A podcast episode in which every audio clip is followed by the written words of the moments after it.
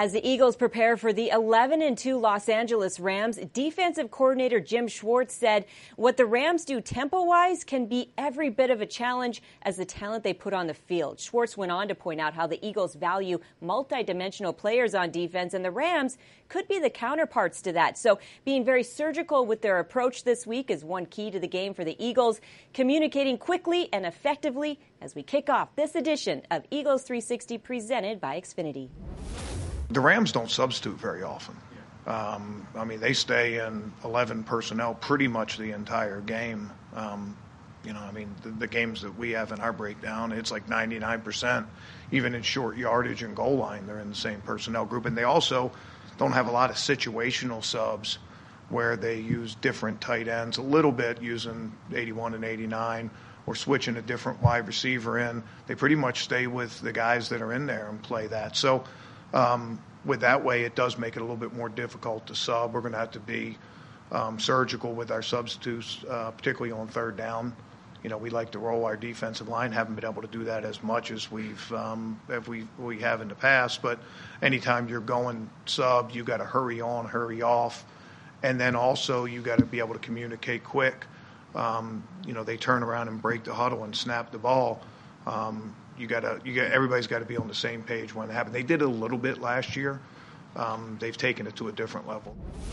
In terms of the possession battle in Dallas last Sunday, the Eagles held on to the ball 23 fewer minutes than the Cowboys. That led to 99 defensive snaps. Fair to say that's a pretty high number. In fact, it's the highest total under Jim Schwartz in Philadelphia. You know, we, we've had some this year. We've played, you know, in the low 50s and some that you got to play 100. I mean, it, it's it's up to us to get this stop on every drive. I mean, we can't worry about that. I mean, there, there's some challenges with it, with where we are roster wise and special teams who have a lot of guys that are playing, you know, not just every defensive snap, but they're also playing, you know, two, three, and even four special teams. But that's what we get paid for. And um, no matter if it's 40 snaps or 100 snaps, it's our job to go and get stops. And particularly at the end of the game, we didn't do that. One thing is clear about this football team they're an extremely tight group. Case in point, Rasul Douglas visibly felt the weight of the city after Amari Cooper's game winning touchdown on Sunday.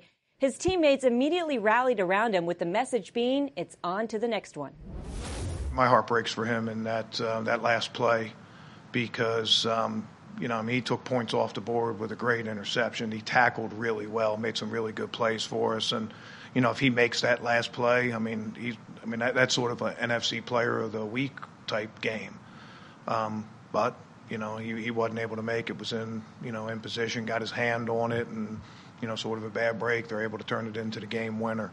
Um, but the last couple of weeks, I think he really has had some bounce back games. I've been I've been most happy with the way he's tackled. Um, he's had some rough starts early in the season with some tackles, and um, you know he's playing physical and he's playing with a little bit of confidence. He took it tough. I think if you have a camera on just about any player um, at that point, they all would have looked the same. You know, it's a gut punch, and um, you know, it's it's life in the NFL. We need to bounce back from it.